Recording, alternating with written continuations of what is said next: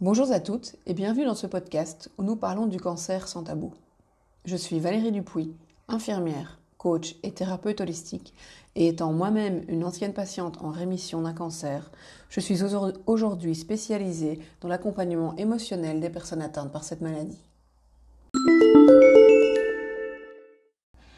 Dans ce podcast, nous allons nous intéresser au rôle qu'ont les émotions sur notre santé et particulièrement dans le cas d'un cancer.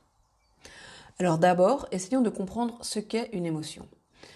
Étymologiquement parlant, dans le mot émotion, il y a le mot latin motio qui signifie en mouvement.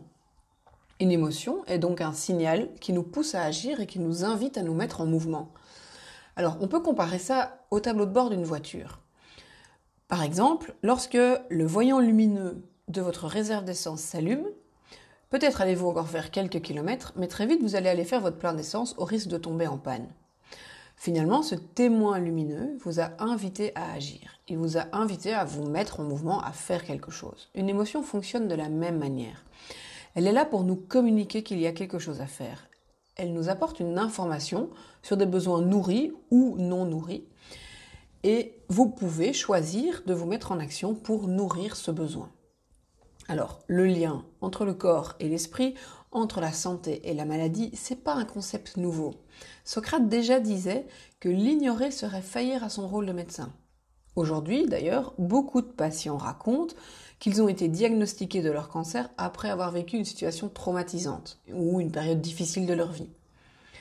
Pour ma part, au-delà de toutes les études qui ont été menées sur ce sujet, je suis vraiment convaincue que ce lien entre le corps, l'esprit, le cœur et l'âme existe. Je suis convaincue qu'il est primordial de nous écouter, de prendre le temps, de nous connecter à nos émotions. Elles sont là tout le temps, quotidiennement, continuellement, et elles ne sont pas là par hasard. Alors la médecine a décrit beaucoup de facteurs qui favorisent le cancer, comme la cigarette, la malbouffe, l'alcool, la drogue. Mais quand on y réfléchit, toutes ces mauvaises habitudes, est-ce que c'est pas déjà une façon de fuir une émotion désagréable ou une situation difficile? Ça vaut peut-être la peine de se poser la question, avant que l'addiction s'installe réellement, quelle est la valeur qui a été bafouée chez moi lorsque, par exemple, j'ai allumé ma première cigarette? Ou alors, de quelle émotion je cherche à me détourner dès que j'ouvre le frigo pour aller chercher quelque chose à grignoter? Une émotion, c'est un peu comme un moussaillon qui alerte son capitaine qu'il y a un trou dans la coque du navire et que son navire prend l'eau. Dans ce cas, il est clair qu'il faut agir. Qu'est-ce qui va se passer si le capitaine n'écoute pas son message? Le messager va revenir à la charge, probablement de façon insistante, de façon certainement un peu moins polie et un peu plus prononcée. Tout ça m'en vient à me poser la question, et si finalement le cancer, c'était un moyen que notre corps a trouvé pour extérioriser une émotion enfouie. Jouons sur les mots. Dans le mot cancer, on entend quand ça sert. Et oui, si le cancer servait à quelque chose, si il vous permettait d'extérioriser quelque chose, de comprendre quelque chose, ou encore la maladie, on entend le mal a dit, ou encore l'âme a dit. Qu'est-ce que votre âme cherche à vous transmettre? Qu'avez-vous à comprendre de cette maladie?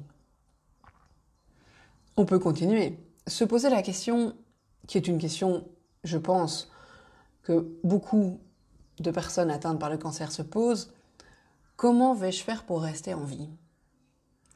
Alors moi, derrière ça, j'entends, de quoi ai-je réellement envie? Envie. C'est pour ça que je trouve que c'est pas spécialement juste lorsqu'on dit qu'on se bat contre un cancer, qu'on lutte contre un cancer. En fait, aujourd'hui, je peux affirmer que le cancer, c'est une expérience. Alors oui, c'est une expérience difficile, c'est une expérience traumatisante, c'est une expérience douloureuse, mais c'est une expérience qui peut permettre d'aller de l'avant, qui peut vous permettre de trouver réellement ce pourquoi vous êtes là. Cette expérience peut être un tremplin vers une meilleure version de vous-même. Elle peut vous aider à ouvrir les portes de votre cœur et à trouver réellement ce qui vous fait vibrer et qui vous êtes vraiment. Et vous Quelle est l'émotion qui est présente? Qu'est-ce que votre cœur essaye de vous dire à travers cette maladie? Je suis Valérie Dupuis et j'accompagne les personnes atteintes par le cancer. Si vous souhaitez recevoir plus d'informations ou si vous souhaitez être soutenu et accompagné dans cette difficile épreuve, je vous invite à aller visiter mon site www.valériedupuis.be. Prenez soin de vous. À bientôt!